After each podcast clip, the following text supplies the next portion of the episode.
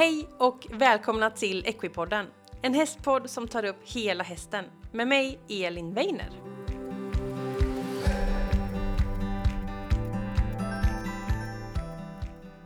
Så härligt med onsdag och jag vill hälsa dig varmt välkommen till ett nytt avsnitt av podden. Den här veckan är det ett tema hoppning när Amanda Landeblad är med i podden. Och Amanda, hon har en lång karriär från när hon var ung med ponnisar och har massor med häftiga meriter och har idag kommit med i B-landslaget i hoppning. Och hon delar med sig av sin resa. Hon berättar om sin första häst, hur det gick med alla ponnisar när hon var ung och hur hon hamnar där hon är idag. Vi pratar också om träning, hur hon arbetar hästarna hemma, vad hon har för upplägg, när hon gör vad och hur. Och sen pratar vi också tävling. Hur förbereder hon sig, hur förbereder hon hästen, hur tänker hon när hon går banan, framridning och sen inne på banan. Ett så härligt och glatt avsnitt. Amanda, hon är helt fantastisk att lyssna på. Så det här är ett, var en jätterolig intervju att göra, så det ska bli superkul att du nu ska få dyka in i det här samtalet. För... Ja, vi kör igång. Här kommer hoppryttaren Amanda Landeblad.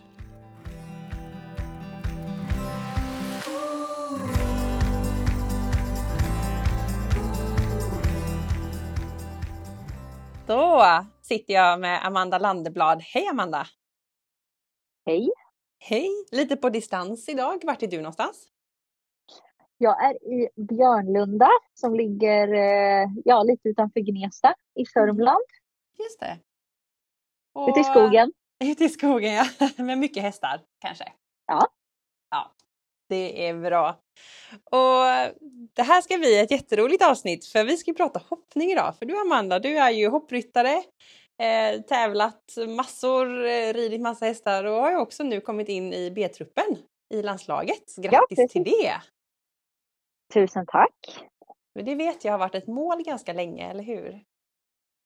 Ja, men absolut. Men det är alltid så här. Ja, men som man har ridit ponny och junior och young rider och allt så här. Och sen så när man blir senior så blir hoppet väldigt stort. Mm. Liksom, från att ha ridit young rider. Eh, så att det blir det är liksom en väldigt lång eh, väg. Från att ha varit med i landslaget som young rider så är det ändå fortfarande en väldigt lång väg innan man är med i senior. Liksom.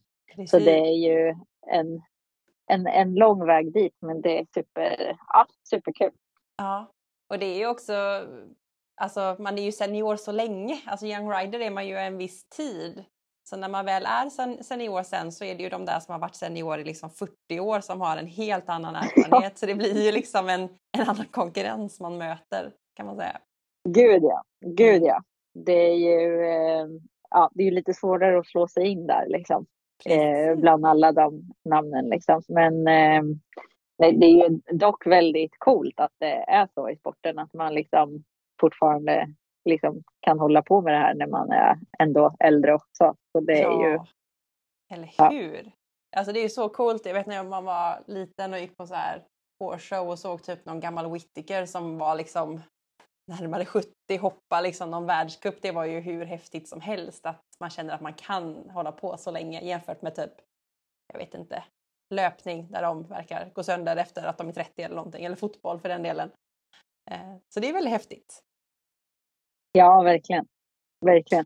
På nästan alla de tävlingarna som jag varit nu på slutet så har John Whittaker varit med. Och ja, herregud. Han, var, han, han tyckte man ju redan var äldre när han tävlade. Liksom när han själv var liten. Liksom. Men, han, men han är still going strong. Ja, det är helt sjukt. De är ju en hel klan också. Så de är ju hur många som helst som liksom kommer. Ja, ja, gud ja. Ja, det är alltid någon Whittaker med. Ja, ja, det är häftigt. Vi får väl hoppas ja. att du och jag också kan eh, hålla igång när vi är så gamla. Att man vågar och orkar ta sig upp på hästen. Men det är härligt. Ja, det får vi hoppas. Och eh, ja, som man förstår så är hoppning temat. Och vi ska prata lite hemmaträning och vi ska prata lite hoppning. Men jag tänker, om man aldrig har träffat eller hört talas om det, Amanda. Kan inte du berätta om vem du är och hur du liksom hamnar där du är idag? Jo, absolut. Eh, jag är trettiotvå år, eh, bor idag då som sagt i Björnlunda, men jag är från början ifrån Kumla som mm. ligger eh, utanför Örebro. Just det. Eh, och eh, jag började väl ja, men rida på ridskolan när jag var väldigt liten. Men fick min första ponny när jag var kanske åtta, tror jag. Mm. Eh, och eh, det var en liten welsh ponny som jag eh, tävlade ja, men lite upp till ett A eller sådär med. Var det hoppning då också? Men, liksom? Det har bara varit hoppning. Ja, precis. Mm. precis. Cool. Eh, men sen, eh, sen så var egentligen eh, alltså, startskottet på att det blev väl, liksom, lite mer tävling eh, var nog egentligen när vi fick låna en B-ponny. Mm. Eh, från, det var genom eh, ett par bekanta som tränade för Anna Emanuelsson, tror jag faktiskt. Mm. Ute på Markebert, som är ett stutteri utanför Örebro. Mm. Som hade hört talas om en B-ponny som skulle ha pensionerats, men som ja, då inte riktigt ville bli pensionerad. Mm. Så de ville lå- låna ut den. Och hon var, ja, hon var nog tjugo när vi provade henne då. Mm. Hade tävlat ja, men, hur mycket S M som helst med alla, alla ryttare som hade haft henne liksom. Och sen så åkte vi och provade henne, och hon var ju helt tokig liksom. Du vet, hon var en B-ponny, så det var bara fullt ös liksom. Ja, jag kan se framför mig hur det kan se ut. Ja, verkligen. Men då lånade vi den ponnyn i alla fall, och då blev det ju mer, det var ju en sån här riktig tävlingsmaskin liksom. Ja.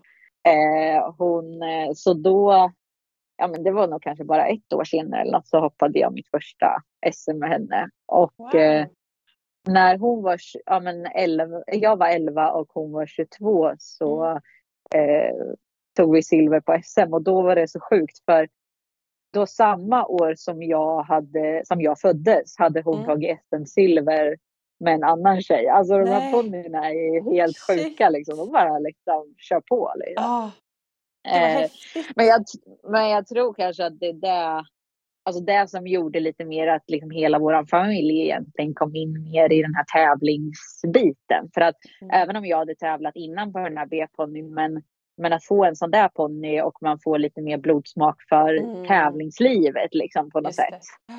Den här eh, tror jag, liksom. Ja, verkligen.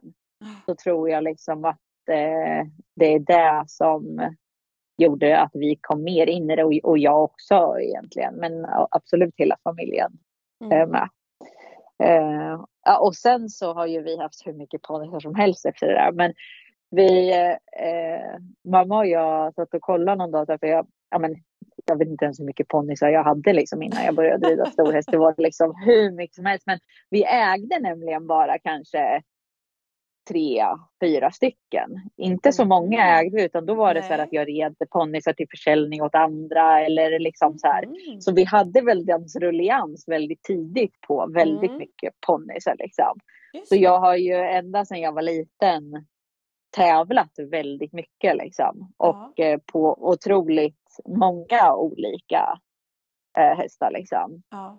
Eh, och eh, det tror jag är, alltså det är ju bara det är ju väldigt lärorikt, för det är också så här, ju fler runder man får, ju fler ridtimmar man får, verkligen, ju snabbare och bättre någonstans så går ju utvecklingen liksom. Precis. Också att man får rida olika, för de är så olika allihopa också. Ja, man får liksom lära ja, sig hantera gud, ja. olika hästar. Ja, men, eh, absolut. Jag tänker den här lilla barnflickdrömmen att ha sin ponny som man älskar över allt annat. Var det, hur kändes det? För jag tänker du var ganska ung och ändå hade liksom mycket rullians och kände att den här ska vara... Jag tänker om man ska sälja en häst, då har man kanske en häst i en viss period. Liksom. Ja, hur men jag vet, lite, jag vet inte om det blev... Alltså eftersom att det skedde så tidigt mm. liksom, och så, så tror jag mer att det blev en vanesak. Alltså jag kommer mm. inte riktigt ihåg att jag tyckte att det var... Alltså jag hade ju alltid hästar, så det var inte heller mm. så att jag blev så här hästlös liksom. Nej, precis. Så det var ju alltid någon, någon ny då. Mm. Så det har jag nog inte riktigt haft faktiskt... Det har jag nog inte känt som något problem liksom, utan mm. det har blivit någon, någon vanlig grej mm. från början, tror jag, att det bara kom och gick lite hästar och ponnysar liksom. Ja, och det betyder eh. ju inte att man inte tycker om dem mindre liksom, utan det blir ju bara en, Nej, verkligen inte. en resa tillsammans en stund. Ja, men sen såklart som den här eh, ja men Maxi Power som hon heter då, eh, mm. den eh, B-ponnyn, hon, det är klart att det är lite mer eh, skillnad ja. när eh, Men då gick hon vidare, till, lånade vi ut henne till ett par kompisar till oss och lite så här vidare, för att eh, hon ville ju fortsätta tävla även när jag inte skulle tävla ännu längre när hon var tjugotre. Liksom. Hon ville ju fortfarande, då, då hoppade hon inte så högt, men, men hon, ville ju, hon älskade ju det här tävlingslivet. Liksom. Men då, var det ju bara, då lånade vi ju bara ut henne till en annan mm. liten flicka som vi kände, så då kändes det ju ändå bättre. Liksom. Mm, det var inte så att man sålde iväg henne till någon som man inte kände liksom. Ja, men precis. Ja, alltså intressant. Ja, det är ju mycket mm. hästar förstår jag ja. då. Under hela ja. unga åren. Och sen så sen gick du väl över till storhäst i slut då? Ja, men det gjorde jag ungefär när jag var, eller jag hade nog min första storhäst redan när jag var fjorton eller så här, men gick mm. väl över helt när jag var sexton tror jag. Mm. Eh, och eh, det är egentligen samma sak där. Vi har inte... Mina föräldrar har inte köpt så jättemånga hästar där heller, utan vi hade några, kanske två hästar som vi köpte som, när de var fyra, som min syster red när de var fyra och fem, och som jag började rida när de var sex då, då. Och det var nog kanske när jag var en arton eller något, men sen köpte vi då, när jag var klar med ponny, så köpte vi en juniorhäst till mig. Mm. eh, men sen har vi under tiden där också, har jag också ridit mycket hästar mm. åt andra, så jag har alltid haft minst fem stycken, ibland fler liksom, mm. när, när jag gick i skolan ändå också liksom. Mm. Eh, så eh, ja, men liksom utbildat eller tävlat eh, till försäljning och lite så olika liksom. Mm. Eh, och eh, tränade jättemycket för Lotta Björn när jag var yngre, så vi hade lite samarbete med henne och så med hästar och ja. Mm. Så det har varit väldigt rullians hela tiden egentligen. Ja, jag förstår eh, det. Mycket men tid i sadel alltså. Ja, verkligen. Men sen när jag eh, slutade gymnasiet så var jag hemma och eh, red och så i eh, mina Young Rider-år egentligen. Så var jag kvar hemma och red och hade, då hade jag lite fler hästar. Eh, men bara red på heltid då. Mm. Eh, och sen så flyttade jag till eh, Holland när jag var tjugoett tror jag. Mm. Mm. Eh, och då började jag jobba hos eh, Eriksandeflöten. Mm. Eh, gjorde jag. Och där var jag i ungefär två och ett halvt år. Hade med mig en häst från början, men som vi sedan sålde medan jag var där nere. Mm. Eh, så då hade jag, eller red jag bara deras hästar liksom. Mm. Eh, Hur var och, det då att liksom lämna lilla Sverige och hamna ner i... Alltså det är ju en helt annat liv när man liksom flyttar ner så. Ja. En annan kultur kring hästarna. Verkligen. Alltså, men det är som skilda, största skillnaden egentligen är att där är det så, det är så extremt många som jobbar med hästar mm. där nere jämfört med här. Alltså det är ju liksom tävlingar runt husknuten liksom sju dagar i veckan. Eh, så det är ju otroligt mycket häst där mm. om man jämför med här hemma liksom.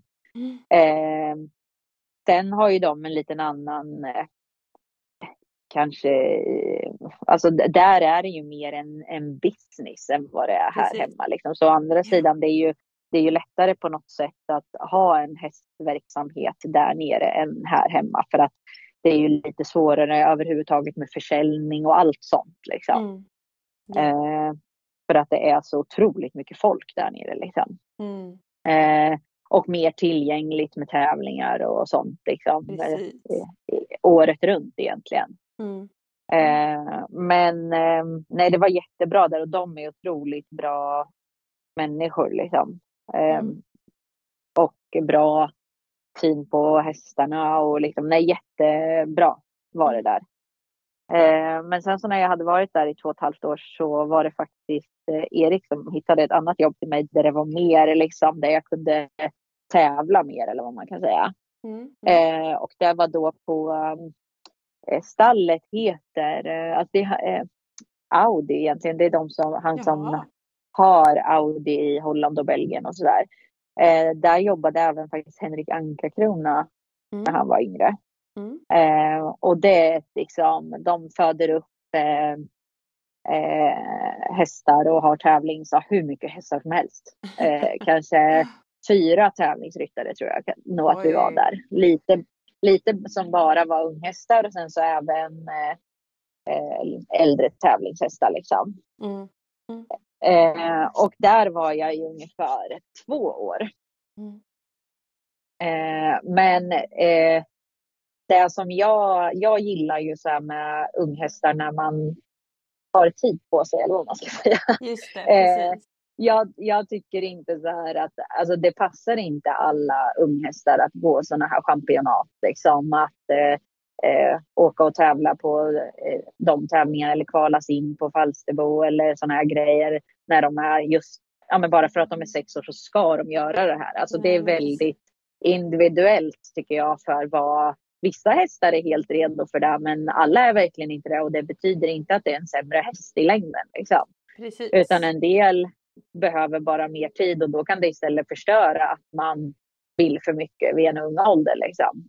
Mm. Och där nere var det väl så i det här stallet att där var det så här, ja men den är sex år, den ska hoppa ungest eh, V M då, och då spelade mm. det ingen roll om den inte var redo för det liksom, utan då skulle den bara göra det liksom. Ja men precis. Eh, och det var väl det liksom som jag kände till slut, att det var inte det, det är inte så jag vill eh, jobba med hästar, för jag, jag, det, jag tror ändå så här, man jobbar ju och lever det här livet för att man älskar det så mycket. Och man älskar hästarna och liksom allt vad det innebär. Och då är det ju väldigt viktigt att man gör det på det sättet som man tror på själv. Mm. Eh, annars, försvin- annars försvinner ju hela glädjen med varför man jobbar med det här liksom. Mm. Eh, ja, verkligen. Så då flyttade jag ju hem och faktiskt hade lite eget ett tag. Mm. Eh, och sen så...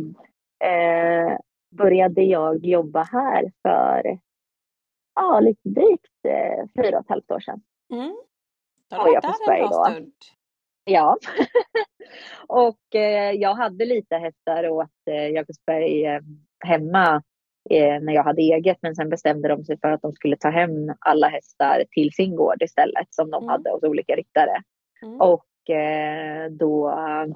Eh, frågade om jag istället ville flytta hit och börja jobba här istället. Mm. Så det gjorde jag. Perfekt ju. Ja.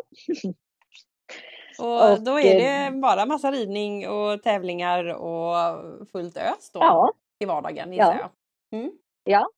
Eh, men vi har eh, det är lite uppödning här. Eh, vi har ju tre avelston ungefär. Mm. Eh, och sen så har vi även lite pensionärer som har då tävlat mycket eh, förut, och nu så går de i lösdrift och myser och ja, blir bli gamla. Ja. ja, eh, och sen så har vi, just nu så har jag sju tävlingshästar.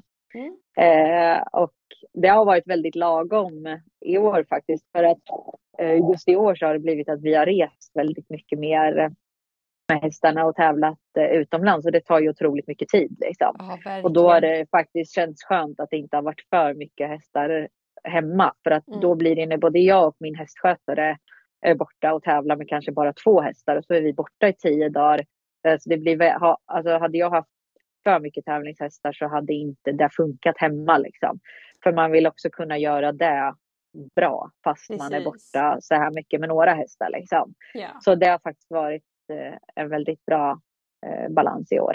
Ja, vad härligt. Eh, ja. Mm. Det blir ju svårt när man åker iväg och har fem till som ska liksom tränas och motioneras. Ja, ja så är det ju. Jag, jag har absolut en tjej som kan som rider hemma, men det är mer det här liksom att ja, men man, då kanske det blir att man missar någon tävling med dem, och sen mm. så blir de inte hoppade och liksom så här, så då känns det mm. bra att det inte har varit fler. Liksom. Nej, men eh, precis. Jag förstår. Så det har funkat väldigt bra. Mm. Och i det senaste har du haft väldigt eh, mycket framgång med din eh, ena häst. Kan du inte berätta lite om den? Jo, eh, när jag, jag började då rida henne för eh, ja, ja, men det är faktiskt nästan ja, men fyra, fyra, fyra och ett halvt år sedan. De höll nämligen på, när jag började jobba här så höll de på och tog Eh, embryo på henne, så då blev hon inte ah. eller red vi inte, men så jag har nog kanske ridit henne ungefär i fyra år. Mm. Eh, men det är en väldigt eh, speciell häst.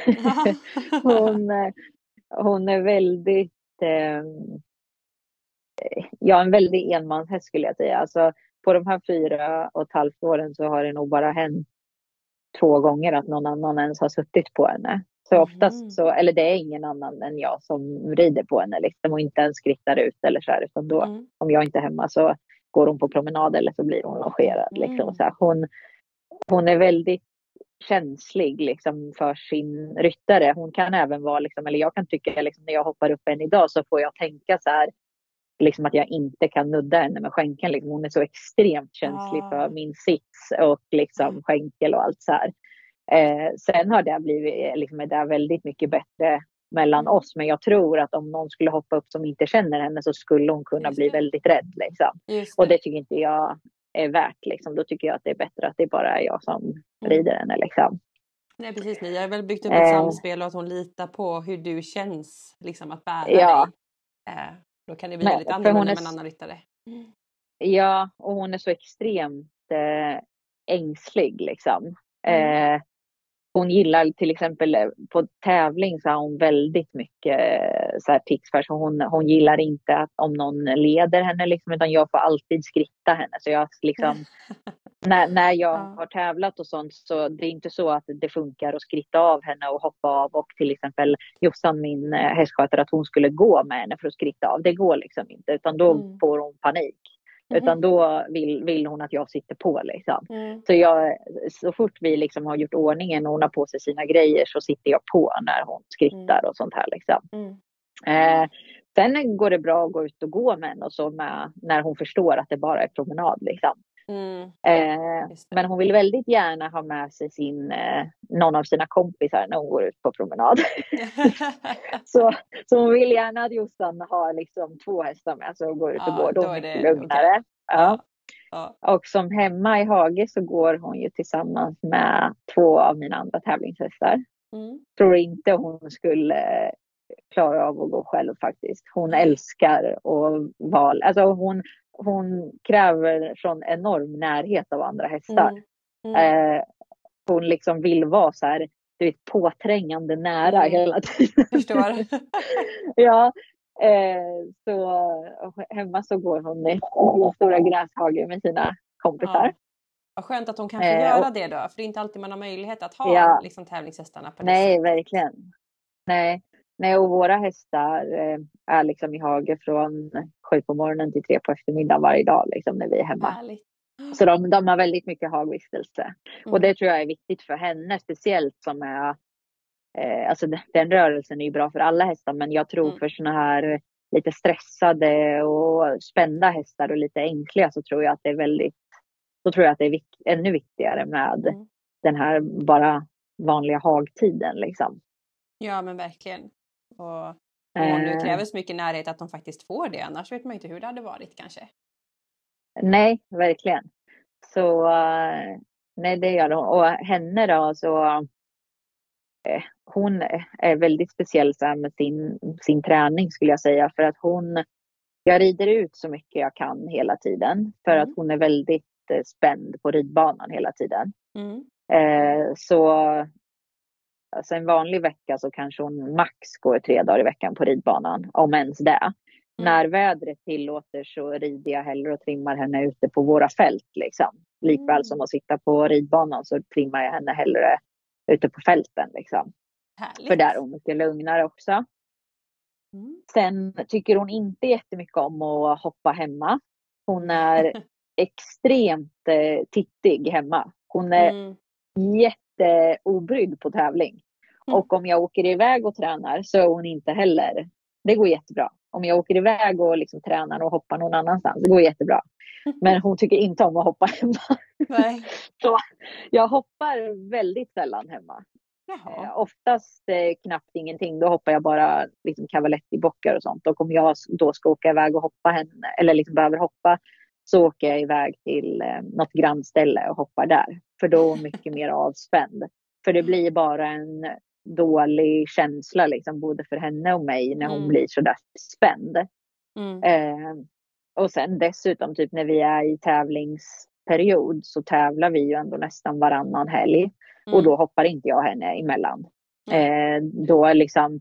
Jag menar, då vill man spara på sprången till tävling. Så då, då hoppas hon inte mellan tävlingar. Liksom. Nej, då räcker det. Det är mer i den här uppbyggnadsfasen liksom, inför mm. nya året och sådär som som det kräver lite mer att jag åker iväg liksom. Mm. Mm. Och då åker jag dessutom ofta hellre iväg om det är så här, ja men nu är det någon viktig tävling snart och vi behöver träna, då, då åker jag hellre iväg och hoppar en ett trettio på en tävling istället för att eh, liksom hoppa henne, för att hon är mycket lugnare i tävlingssituationen också än att hoppa hemma. Så jag tycker vi har hittat en, en, en bra liksom plan som funkar för henne. Mm. Eh, där man ändå någonstans undviker de här situationerna som hon blir lite stressad i. Liksom. Just det. Och det har man ju lärt sig under åren såklart. Men eh, det är väldigt konstiga grejer som ja. eh, är speciell med egentligen. Ja. Jag hör eh, och, ju det. Eh, Men, det kräver ju oerhört mycket av dig. Eller sådär. Jag tänker en annan häst hade varit väldigt skönt att kunna lämna iväg hästen som de kan skritta av. Eller att bara kunna få rida hemma. Eller liksom, det, det låter som att det är ja, mycket men, planering kring. Liksom. Ja. Eh, men, men samtidigt så vill man ju göra det som är bäst för mm, hästen. Liksom. Och, eh, så ja. Men eh, det tar ju sin tid att lära sig alla de här sakerna. Det är inte så att man gör det på ett år. Alltså, verkligen. Mm. Det, det, det, det tar ju verkligen tid. Mm. Och uppenbarligen har det gett resultat. Ja, det har det ju gjort. Mm. Men hon har varit så duktig. Ja, vad kul. Ja, ja. Hoppas ja. många, liksom, eh, många mer framgångar framåt eh, för er då. Ja. Ja. Men Amanda, du som har ridit så himla mycket hästar och ändå är på en sån himla hög nivå själv och liksom har mycket hästar och drivs liksom den här utvecklingen. Vad är det för kvaliteter du tittar hos, hos en hopphäst som är viktiga för dig när du känner att du ska kanske, alltså både för dig om du ska ha en ny, ny stjärna eller ett nytt hopp framåt, eller om man tänker en, mm. en häst för kanske någon annan ryttare som är ja, men kanske på väg att utvecklas i sin hoppning. Vad är det för kvaliteter som är bra att titta mm. på?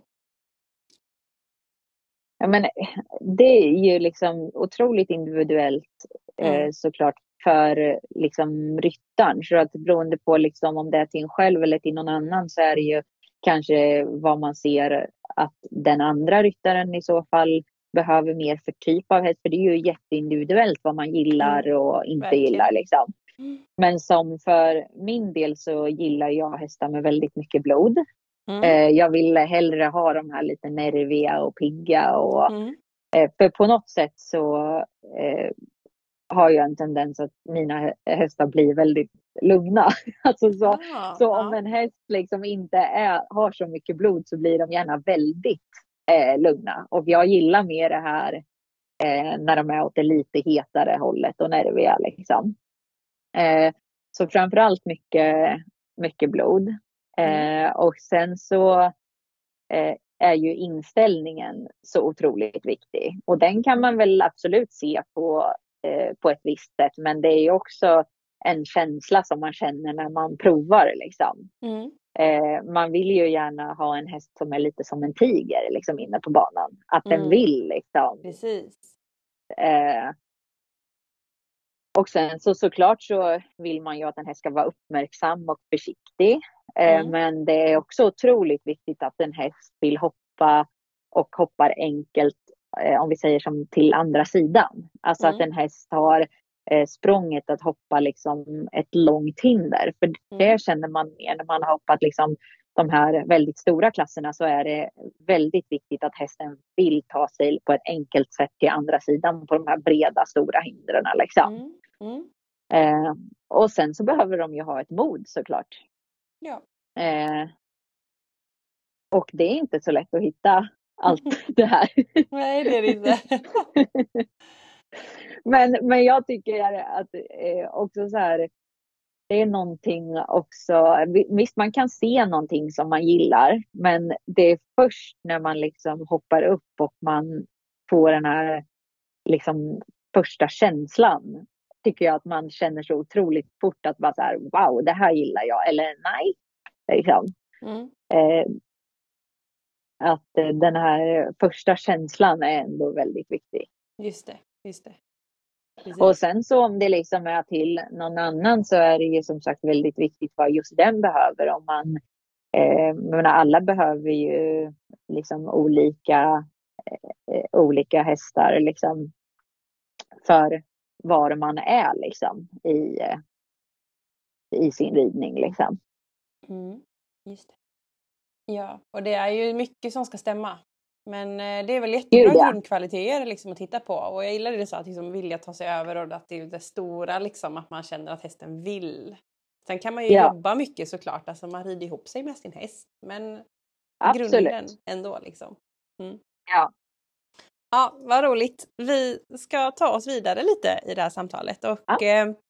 eh, vi har skrivit upp lite innan här att vi ska prata lite om liksom hemmaträning. Hur du tränar och rider dina hästar. Och vi kan väl börja lite med så här, ja men om du skulle göra någon slags veckoplanering generellt då. Alltså vi, jag vet att det är jätteolika för olika hästar och framförallt då din eh, For Killy verkar ju ha en väldigt speciellt schema då kanske. Men eh, om man skulle tänka något generellt pass när det inte är tävling, hur skulle du vilja att en vecka ser ut för en häst? Ja, men jag skulle säga överlag så eh, rids ju mina hästar ut väldigt mycket. Vi har mm. väldigt bra möjligheter att rida ut, alltså rida på fält eller rida mm. på vägar eller rida i skogen och eh, det tycker jag är liksom viktigt också att man rider så också, alltså också för deras liksom, för huvudet liksom, att de får komma ut och bara vara mm. i naturen, men jag, det är också otroligt viktigt med liksom eh, roadwork, ut och trava liksom på grusvägen och sådär också för hållbarheten för Mm, hästarna. Mm. Att det blir liksom en allsidig träning. Liksom att man, eh, att man inte bara sitter och rider på ett fibersandsunderlag utan att du är också ute på stigarna och traskar i skogen där det är stockar och stenar. Och liksom. jag, jag tror att det är väldigt viktigt. Mm. Mm. Mm. Eh, och eh, framförallt liksom också för de, de yngre hästarna liksom, för att de ska mm. hålla framåt och sådär. Eh, så jag skulle säga att eh, alltså mina hästar vilar en gång i veckan. Mm. Eh, men de, beroende på liksom, om det har varit en tävling veckan innan eller blir en tävling eller sådär. Men jag skulle säga att jag inte rider på banan mycket mer än tre, max fyra mm. gånger i veckan. Mm. Eh, och... Mm. Eh, Men, men vi har ju också möjlighet, det är skillnad också om man inte har möjlighet liksom att ja, också precis. Jag kan ju lägga upp ett, ett markarbetspass ute på ett fält. Alltså ja. det, det kan ju inte alla liksom. Nej, så det är ju beroende på vad man har, men eh, och om jag har tävlat en helg och ska tävla helgen efter, då hoppar jag ju inte någon av hästarna emellan liksom. Mm. Eh, men annars eh, liksom i uppbyggnadssäsong och sådär så hoppar jag en del serier och stuttserier och sånt här. Mm. Mm. Eh, annars gillar jag också bara att eh, ha eh, en bana uppbyggd och sen så hoppar jag bara liksom lågt men rider liksom ja, men så man får en liten markarbetshoppning liksom. Och man hoppar sin mm. bana men på en väldigt låg höjd liksom. Just det. Eh, det är väldigt sällan jag eh, hoppar stort på mina hästar hemma. Det händer mm. nästan aldrig. Mm. jag, jag, jag gillar att hoppa liksom små banor och liksom markarbetshoppa lite istället. Mm. Eh, skulle jag säga mellan tävlingar i så fall. Sen är det ju olika såklart att vissa kräver ju andra saker. Att liksom lite mer teknikträning och kanske hoppa med bom före och efter och sånt om de hoppar lite långt.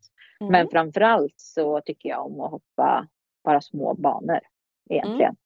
Mm. Mm. Och det är också bra träning om man tänker lite konditionsmässigt att du liksom har den här lilla banan uppe och du hoppar ändå väldigt lågt men du kan sitta och rulla då och ändå hoppa ja, ganska precis. många språng liksom, utan att det blir slitage att du sitter och hoppar väldigt högt liksom. Ja men precis, att det blir en, en vana i att ta linjerna och att det blir många hinder liksom. Ja, och så kan du variera dina galoppsprång och allt mm. sånt och träna lydnad och så på det sättet också. Mm. Men att man inte... Eh, och sen är det ju skillnad liksom, om det har varit ett uppehåll och det är inför tävlingssäsong. Då hoppar man ju lite mer. Liksom. Men mm. när det är mycket tävlingar och sånt så, så hoppar jag inte mina hästar jättemycket alls hemma faktiskt. Nej, då tycker du att det räcker med det som man gör på tävlingarna? Ja. Typ. ja. Mm.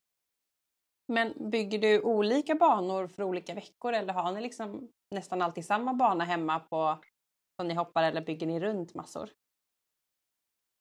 Nej, men jag skulle säga att jag i alla fall har kanske samma bana, står uppe i kanske tre veckor i alla fall. Mm. Och sen så byter jag igen. Speciellt mm. nu när det har varit mycket tävlingar och så. Att det ändå inte har varit att man har hunnit hoppat banan väldigt många gånger. Liksom. Nej, så då brukar den stå uppe ett par veckor och sen så byter jag istället. Mm. Så får man hitta lite nya vägar. Och ja, precis. Och sen, när vi, ja, och sen när vi kommer inomhus så eh, har vi ganska litet ridhus. Det är bara tjugo fyrtio. Mm. Och då har jag ju lite svårare att hoppa eh, banor som det är så mm, pass litet. Mm. Så då brukar jag istället ha lite serier eller bygga upp lite studs. Eh, mm. Eller i så fall göra liksom bara en... Jag har alltid i så fall inne står Cavaletti-hinder. Och då kan du ju liksom göra en liten bana av Cavaletti. Så här, liksom, mm. sådär. Det är också trevligt. Ja. Mm. Att bara, för det blir ändå skillnad om man sitter och bara... Ja, men bara rider runt eller vad man ska säga. Att mm. bara att du lägger in lite sådana små hinder så märker du ganska snabbt om din häst verkligen är så där lydig som du tror eller inte. Och det krävs, det krävs väldigt lite, alltså ett väldigt litet hinder för att liksom du ska ha samma känsla som när du mm. inte har något hinder där. Just det. Just det. En bra liten check liksom. Ja, precis. Mm. Ja, så mycket studs och serier. Är det, är det för att du tycker att... Eller varför ja. väljer du att göra det? Men det tycker jag är bra i uppbyggnad och sådär också mm. styrkemässigt för hästarna. Mm. Jag gör inte det liksom nu när det är tävlingssäsong. Men inför en mm. säsong kanske när vi börjar lite mer i januari och sådär. Då tycker jag att det är bra. För det är bra gymnastik för hästarna. Bra att komma igång liksom. Och mm. ändå styrka på små hinder liksom. Precis. Kul. Så då har vi ändå fått höra lite om hur en vecka ser ut. Vi har pratat lite om det här liksom hoppningsdelen eller vad ska jag säga. Men ja. hur är det med dressyren då? Ja, jag dressyrtränar inte för någon egentligen. Men jag tränar ganska mycket för Peter Markne. Och sen mm. så tränar jag ju en del för Jens Fredriksson. Mm. Mm. Eh, och det tycker jag, eller det är väldigt, väldigt bra. Mm. Eh, så, men som sagt, jag rider på banan ungefär tre. fyra gånger i veckan. Mm. Eh, och det är väldigt individuellt liksom, vad olika hästarna behöver liksom, i markarbetet egentligen. Mm. Eh, men eh, jag tränar även i början av året så kommer Robéren en del till mm. eh, Strömsholm. Han är ju då före detta förbundskapten mm. i Holland, var ju hur många år som helst. Mm. Och där är det två dagars träning alltid, vilket första dagen är väldigt mycket markarbete. Mm. Och det tycker jag, det är också väldigt bra att ta med olika. Han brukar komma en gång i månaden ungefär och så är det två dagar. Mm. Eh, och det är också väldigt bra att bara få lite input liksom mm. från, eh, från hans. Även om han då inte ser hästarna så ofta så är det bra att få lite så här små tips och tricks på vad olika hästar behöver liksom mm. och sådär. Så man inte blir lite hemmablind själv liksom. Ja precis, det är lätt att man blir det och mm. att man kör på. Ja. Ja. Eller att man ibland känner att man, inte får, att man inte får riktigt en bra känsla som inte släpper. Typ. Man bara, vad gör jag? Ja, men precis. Men så det tycker jag också är väldigt bra att få lite inspiration liksom, så, mm. från mm. honom också. Och då, mm. ja, så det är kul. Hur tänker du om du ska lägga upp ett, ett ridpass då? Hur tänker du då? Vad letar du efter för känsla? Eh, nu har jag ganska mycket liksom, nerviga och pigga hästar. Mm. Eh, och som... Eh, Ja, men till exempel Fia då, For Killy. Mm. Eh, där är det alltid liksom att jag måste försöka få henne att liksom... Jag vill liksom att hon gärna ska länga ut halsen lite. När hon blir spänd så blir hon att hon drar ihop sig väldigt mycket. Och så blir hon spänd i liksom hela överlinjen. Så där går liksom min första tid till att liksom få henne att slappna av. Och vilja liksom komma ut i halsen, inte dra ihop halsen. Mm. Att hon liksom ska vilja sänka sig, komma ut lite i galoppen så att hon inte blir så spänd och springer sig bort. Liksom. Mm. Eh, så framförallt att hon liksom slappnar av under ridpasset. Liksom. Mm. Eh, men sen, hon är ju lite stel liksom, också. Så där måste jag liksom, i den mån jag kan försöka liksom, lösgöra henne. Men mm. det är lättare ju längre passet blir liksom, att jag kan göra. För att om jag kräver någonting för tidigt så blir hon bara jättestressad. Liksom. Just det. Mm. Eh, så liksom majoriteten av passet går, går åt liksom att få henne att slappna av. Och sen kan jag komma till det här att jag kan få henne att liksom bli lite mer elastiserad i kroppen. Mm. Sen blir det bättre och bättre och går snabbare och snabbare att mm. komma dit än vad det mm. gjorde när jag började rida henne. Mm. Men så där är det ju med alltså sådana spända och nerviga hästar att det liksom det, det tar ju ganska mycket tid ändå att komma till den, liksom att de slappnar av ordentligt liksom. Precis. Och man kan ju inte börja begära saker förrän de har kommit dit, för då blir det ju ändå inte att de arbetar på ett korrekt sätt liksom. Ja, men precis. Man kan inte stressa fram någonting. Nej, precis. Mm. Härligt. Jag tänker att vi har, lämnar hemmaträningen lite. Hemmaträningen är ju ändå liksom mm. basen. Men tävling är ju ändå något som är väldigt roligt. Och ja. eh, något som du har gjort väldigt, väldigt mycket. Det har vi fått höra ja. nu. Och eh, vi ska ta oss liksom så här. Man tänker, okej okay, nu är det tävlingen på helgen. Om vi börjar med, hur förbereder du hästen liksom dagen eller dagarna innan det är tävling? Ja, jag skulle säga att det beror, det beror ju lite på vad det är för typ av tävling vi ska göra. Mm. För att om vi ska göra en väldigt stor tävling så har vi ofta ganska lång resa framför oss. Just det. Eh, som till exempel när vi tävlade i Hickstead för då eh, en och en halv månad sedan ungefär. Mm. Eh, då började ju hästarna resa på söndagen. Mm. Eh, och var framme sen tisdag morgon. Då har mm. de ju gjort x antal stopp på slut eller på vägen då, så de stannar ner i Skåne och sen så stannar de i Tyskland och så i Holland och sen så är de framme liksom. Mm. Eh, och då eh, brukar de under resans gång så brukar de bara longeras för mm. att de, de ska hålla igång och röra på sig så de inte blir stela. Just det. Eh, och sen så brukar jag då Då har jag kommit antingen tisdag eller onsdag till tävlingen så att jag kan rida dem dagen innan. Mm. Så det blir ju en liten speciell liksom, mm. eh, uppladdning om man jämför med om de hade varit eh, hemma, så hade det ju varit på ett annat sätt. Då hade de ju inte bara longerats i två dagar innan man kommer. Mm. Liksom. Eh, så det blir lite speciellt, men jag tycker att det liksom, de, de reser jättebra och det, det funkar jättebra att liksom komma Eh, då på onsdagen till exempel, och så kan jag trimma hästarna då, och så är mm. första starten oftast torsdag då. Mm. Men sen är det ju väldigt individuellt eh, på tävling hur olika hästar eh, behöver ridas, som till exempel Joelina då, som är eh, en nioåring som jag har, som också hoppar upp till en femtio. Mm. Hon har otroligt mycket energi eh, och får inte vara alldeles för pigg när hon ska tävla, för då blir hon helt o ja, gerlig, liksom. Alltså då, yeah, då, då är hon jätte, ja, då blir hon lite mycket, då blir hon alldeles för okoncentrerad och liksom sådär. Så henne rider jag ju då, om jag ska tävla, vi säger på eftermiddagen då, på torsdagen till exempel, så rider jag alltid henne på morgonen också. Mm. Eh, så jag joggar henne eller trimmar henne på morgonen. Mm. Och sen så gör hon sin start på eftermiddagen. Mm. För att hon liksom inte ska vara alldeles för vild när vi liksom kommer i tävlingsmomentet. Precis. Eh, men, men som Fia då istället, som är så nervös och liksom så här, henne tar jag aldrig ut och trimmar innan jag ska tävla. Mm. Utan hon går på sina promenader och betar, och bara så hon liksom är eh, lugn och avspänd istället liksom. Mm. Eh, och det har jag aldrig gjort, och det kommer jag nog inte ändra heller, för att hon är väldigt, det funkar väldigt bra som vi gör nu liksom. Yeah. Eh, men så det där är ju väldigt individuellt just på tävlingen, hur, eh, hur man rider liksom och trimmar eller inte.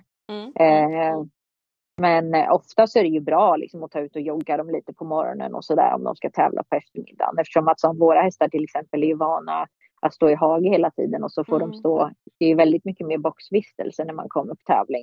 Precis, det blir annorlunda. Så, äv, mm. Ja, så även om man kan eh, eh, gå ut och promenera och beta och sånt, så är det ju ändå mer i boxen än vad de är vana vid annars. Mm. Liksom. Ja, men precis. Men eh, eh, de allra flesta hästarna vill jag i alla fall gärna ha en av mina trimdagar dagen före tävling då. Mm. Så jag brukar inte rida ut bara dagen innan tävling. Mm. Men om det istället är så att vi tävlar nära, som vi gör den här helgen till exempel på Sundbyholm, och jag kanske då tävlar idag och sen så kanske jag tävlar på fredag, mm. då brukar jag ha ett uteridspass eh, mellan dagarna. Mm. För då, som imorgon, så brukar jag då rida ut. Just det. Så i skogen är... liksom. blir det lite, mm. lite skön vila mellan två prestationer liksom. Eller, ja, ja men precis. Chill, men ändå liksom. Att man rider ut och ja. ja, men ändå att de kommer ut och joggar och travar och mm. sådär. Men det är ändå lite mer avkoppling för, mm. för huvudet liksom, att komma precis. Ut i skogen. Mm, härligt. Eh. Mm. Och hur gör du för att förbereda dig inför tävling? Gör du något liksom mentalt eller är tävling enkelt för dig eller blir du väldigt nervös? Nej, jag skulle säga att jag är nog väldigt lugn i det här tävlingsmomentet. Mm. Liksom. Mm. Eh, sen är det olika samma där beroende vad det är för typ av tävling. För att om man åker till exempel ja, men som nu och tävlar på Sundbyholm och vi ska tävla fyra hästar. Då blir det lite mer intensivt. Vi liksom åker dit och sen gör man ordning första hästen och sen går det ungefär i ett tills man har tävlat klart de här fyra hästarna. Mm. Eh, När vi gör de här stora tävlingarna så är det ju oftast väldigt mycket dödtid. Mm. Eh, alltså då åker man ju ofta iväg en hel helg och så har man kanske bara två hästar med sig. Mm. Och då blir det ju väldigt mycket tid emellan starterna eller kanske ibland till exempel. Då kanske du inte startar första hästen förrän så här tre, fyra på eftermiddagen till exempel. Mm. Mm. Då blir det väldigt långa dagar och mycket dödtid. Och där tycker jag att det är viktigt att eh, absolut hålla igång men också att man eh, kan eh, gå och ta det lite lugnt liksom. Mm. Eh, om jag har möjlighet så tycker jag om att liksom... Då, då kan jag gå och eh, kolla på en eh, film i liksom, någon timme. Mm. Och sen så går jag igång, ut och liksom, laddar igång igen sen. Men att det inte blir att den här grejen att man bara hänger runt liksom, på mm. tävlingsplatsen. För då kan man gärna bli lite trött av att bara mm. vara i hela den här tävlingscirkusen. Precis. Men man bara väntar liksom, på det. Det man ska göra. Att, eh, att man liksom... har möjligheten att gå och ta det lite lugnt däremellan och ladda upp liksom. Precis. Eller när man är på tävlingsplats att man liksom alltid är i det. Att man, uppladdningen är hela tiden. Ja. Att man ibland behöver gå därifrån. Ja. Liksom. Absolut. Mm. Förstår. Verkligen. Och sen, men, men sen absolut liksom om det är en sån här alltså nationshoppning eller en stor Grand Prix. Då får jag ju absolut liksom att jag... inte säga att jag blir jättenervös men man får ju lite puls liksom innan ja, man ska gå in på banan. Det är ändå bra. Eh, ja, eh, och då jag kör eh, en del yoga med en av mina bästa kompisar. Mm, härligt. Eh, och då brukar jag liksom använda mig av eh, någon av de här andningsövningarna liksom som eh, vi gör. För det är ju väldigt, eh, alltså då tar jag bara ändå några sådana andetag så sjunker liksom pulsen. Alltså det är stor skillnad liksom. Mm. Och det är väldigt lugnande liksom att man bara så här innan man går in precis så kommer man ner lite i det. Sen när jag väl är inne på banan och kör då har jag noll tanke på att jag är nervös. Eller då är jag inte nervös. Mm. Härligt. Då, då, ja, då kör jag bara. Ja. Då går du in i din bubbla liksom. Ja men typ alltså. Mm. Ja. Och vi, vi ska gå in lite på liksom själva de här momenten. För det första man ändå gör kanske är det att, eller inte det första, men att man ändå går banan och det är ändå en viktig del mm. inför sin, liksom sin prestation. Hur brukar du tänka mm. när du går banan? Är det något speciellt du tittar efter eller stegar eller sådär? Nej men på eh, de här lite typ större tävlingarna så är det ofta väldigt eh, mycket med eh, maxtiden. Det är ofta väldigt tajt mm. maxtid och så. Eh, sen har jag en naturligt snabb häst men mm. ändå att man hittar lite ställen där man tror att man kan spara lite tid till exempel. Mm. Eh, för oftast så kan inte jag välja att eh, ja, men vi säger att det är mellan sju och åtta galoppsprång. Då är det mm. nio gånger av tio åtta språng för mig för min mm. häst har inte en jättestor galopp. Så jag kan inte välja att spara tid genom att ta bort galoppsprång. Mm. Men jag kan istället liksom försöka tänka på vart jag kan hålla in mina vägar eller om jag kan vända innanför någonstans eller liksom. Eh, så det är allt det jag tittar på i en stor mm. klass liksom. Mm. Mm. Eh, mm. Oftast har jag en plan liksom redan från första gången jag går banan så har jag en liksom plan A och det är nästan alltid jag håller den planen liksom. Sen mm. startar jag alltid nästan som nummer ett med min häst då, då mm. eh, Fia. Mm. Eh, för hon är ju otroligt mötesskygg. Så jag kan väldigt sällan hoppa fram på framhoppningen mm. när det är massa andra hästar där. Hänger med. Eh, Och på de internationella tävlingarna så är det okej okay att be och få vara nummer ett. För att det är ju ingen fördel att vara nummer ett. Det är ju nej, precis. Det är inte så många som vill det. det. Ingen, nej, det är ingen som vill det. Utan de ser ju bara till hästens bästa. Alltså man vill ju göra ja, det bästa för hästarna liksom. Och då kan man säga till innan tävlingen börjar att eh, ja, men min häst är rädd för andra hästar så jag är gärna i början av klassen. Och då, då lägger de mig i alla klasser jag anmäler mig så lägger de mig först liksom. Mm. Mm. Eh, Så jag har ju liksom en ganska färdig eh, plan. Liksom. När jag går banan så har jag min plan. Och jag hinner ju, det blir ju, alltså det är ju både för- och nackdelar att vara nummer ett. För att ibland kan det ju vara så här, ja det är bra att se någon för att se hur det blir. Precis. Eh, om det kanske inte riktigt är som man trodde. För mm. så kan det ju vara. Men å andra sidan så kan man ganska ofta komplicera till saker bara för mm. att du står och tittar. Att då, alltså att du, du egentligen inte rider på din känsla. Och exakt. Som för mig, liksom, nu har väl, liksom, jag har lärt mig det ihop med Fia också. Att det liksom blir ju så hela tiden eftersom att jag alltid gör det. Men som för min del så har det ju nästan, alltså jag tycker bara att det är positivt att jag kan vara nummer ett. För att jag kör på det jag känner och på det jag tycker och liksom det... Det funkar ju liksom. Mm. Och för mig är det ändå inte värt att det skulle bli istället att jag bara, nej men jag vill inte vara nummer ett. Jag får titta på några men då blir hela min framhoppning förstörd. Alltså det är ju inte värt precis. Liksom. Precis. Eh, så, eh, så jag gör ju, ja men jag kanske nästan alltid hoppar upp då på Fia till exempel en timme innan klassen börjar. Mm. Eh, Och då hoppar jag ju upp i stallet och så ska man ta sig bort till banan olika hur långt det är. Då. Och sen mm. så eh, trimmar jag henne. Mm. Och sen ungefär när det är trettio minuter kvar till start. Mm. Då hoppar jag. Mm. Eh, då, hon är helt okej med att det är andra på framhoppningen. Men hon gillar inte det här när andra hästar börjar hoppa. Nej precis, det blir annat ljud och rörelse och sånt kanske som hon ja, påverkar. Precis. Hon, ja. Så hon, om någon annan häst hoppar, du vet, räcket när jag bredvid ska hoppa också, då vågar hon inte ah. gå dit. Ah. Så det är där som blir det svåra, att hon blir, hon blir väldigt feg, liksom, så att då vill hon inte gå åt det hållet om det är en annan som är där. Liksom. Ah, precis. Eh, så då hoppar jag innan någon annan hoppar. Och då hoppar jag, hoppar jag liksom räcket och sen så hoppar jag klart också. Mm. Och då är det oftast kanske tjugo minuter kvar i alla fall. Tills klassen mm. börjar. Inte riktigt kvart tjugo minuter. Mm. Och då hoppar jag av. Och sen så går jag banan. Mm. Eh, och sen så.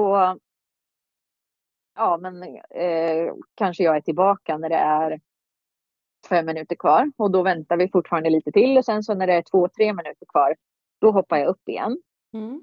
Och då vä- värmer jag henne igen i.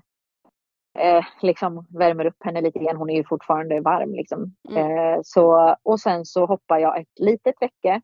Och om det är tillräckligt lugnt liksom, mm. så hoppar jag ett stort räcke innan jag går in på banan. Det kunde jag aldrig göra förut. Men nu mm. går det lite bättre. Så nu kan jag alltså oftast ta ett sista räcke i alla fall.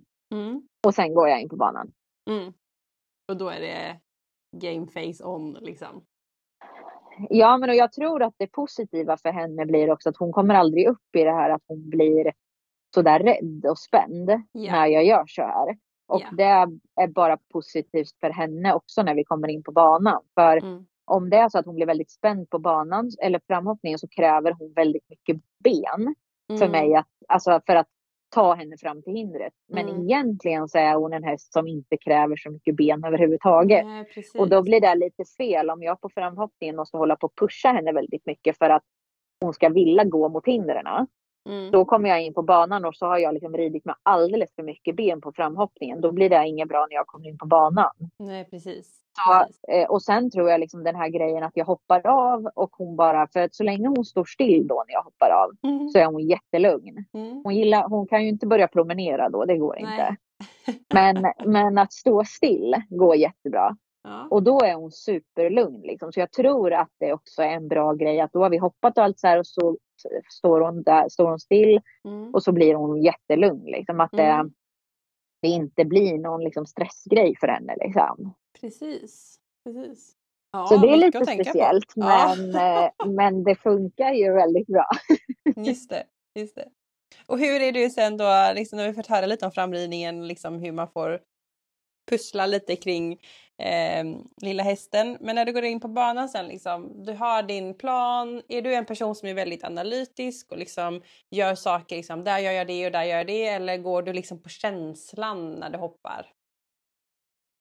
Känsla skulle jag säga. Mm. Absolut. Det bara, det bara sker. Ja. Ja, men lite så. Ja. Eh, jag har nog alltid liksom ridit med väldigt mycket känsla, tror jag. Och mm. eh, nej, jag skulle inte säga att jag är jätteanalytisk inne på banan. Mm. Liksom. Ibland kan det också, även om jag har en plan att så här, oj, där skulle jag göra nya språng, och så kommer jag ut på banan och så bara, nej, men där gjorde jag visst åtta. Men mm. det gör jag ju i, liksom, för att jag känner när jag är där att det är bättre, liksom. Ja. Du är i nuet, liksom. Eh, precis. Mm. Mm. Ja, vad spännande. Ja, men eh, vilket mm. härligt samtal vi har haft nu, Amanda. En bra stund. Så kul att du ja. delar med dig så mycket man faktiskt dyker in. Och jag älskar liksom ditt, ditt sätt att verkligen sätta hästen i centrum och försöka liksom lista ut hur man ska göra på bästa sätt kring dina hästar. Jag tycker det är väldigt fint, och det här lite mjuka, att det tar tid och känslan. Jag tycker det är jättehärligt att höra, Amanda. Det är väldigt kul att, mm. ja, vad bra, tack. att du berättar. Jag tänkte att vi skulle runda av lite grann, för vi har pratat snart en timme. Ja. Och mm. då ska du få en sista sån här liten jokerfråga. Okej. Okay. Och då undrar jag, ditt bästa stalltips? Någonting i stallet som du gör eller ni gör som liksom underlättar din vardag. Har du något sånt tips? Åh oh, gud. Ja, det måste alltid ställa en svår fråga i slutet ibland. Ja, det var ju en svår fråga. Ja. Eh, alltså som typ vadå? Nej, men eh, vissa har eh, någon speciell eh, rutin kring någonting, och vissa har någon speciell så här, maskin man använder eller borste som man använder till något speciellt, eller tips med skydden. Alltså det finns folk som har sådana där bra stalltips som man gäller att fånga upp.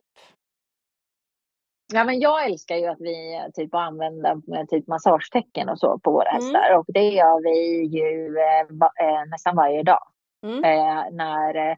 Så eh, då har jag Jossan då, som är min eh, hästskötare, och då gör ju hon eh, ordning oftast hästarna. Så när jag eh, rider en häst så går hon nästan direkt och hämtar nästa häst. För då mm. hinner man borsta och rykta, och sen så efter det så kan man sätta på dem eh, massagetäcket, och då hinner de också stå med det i alla fall en kvart. Mm. Eh, och där kan man ha i så här olika... Ja, men med värme eller inte, och det kan vara, vad heter det, olika, vad heter det, massageprogram som de kan mm. göra. Och då kan du ha ett program både så här, som till exempel om de hoppar och sånt, så gör vi eh, ett program både före och efter, liksom, jag har ridit. Mm. Mm. Eh, och eh, sen är det också, tror jag, olika hur mottagliga de är för det, men typ som... Jag har ganska, då ganska mycket hästar som är liksom mycket nerv och liksom lite mm. spända och liksom mm. på. Och då tycker jag att det är verkligen en härlig grej att göra innan man ska rida. Det har mm. inte alla kanske tid med eller möjlighet att ha, men det är verkligen, jag tycker det känns som en så här härlig grej innan mm. man ska sätta fart och rida, så är de så här varma och goa och mm. känner sig bra i musklerna, och liksom att de inte kommer liksom till ett ridpass och är lite kalla och stela liksom, utan de mm. har fått lite mys innan. Mm. Kul! Ja, men det är precis sånt som ja. är roligt att höra. Liksom, om vad man gör i olika stall som är liksom, man känner att det här är en bra grej som vi gör, liksom, som man kan dela med sig av. Ja. Ja. Ja, men vad härligt, Amanda. Då vill jag göra eh, ett stort tack att du ville vara med i Equipodden. Ja, tack själv.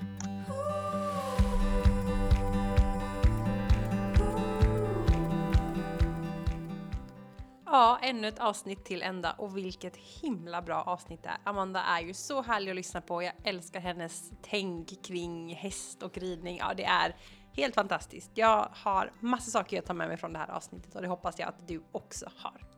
Och nu när du har lyssnat på det här så får jag gärna tipsa om att följa Equipodden på sociala medier, Instagram och Facebook. Och eh, ja, där lägger du upp lite mer roligt innehåll ibland som kan vara kul att följa. Och nu när du har lyssnat får du också jättegärna skriva en recension där du har lyssnat, så att fler kan hitta till podden. Och eh, med det så får jag helt enkelt säga ha en fantastisk vecka, så hörs vi snart igen. Hej då!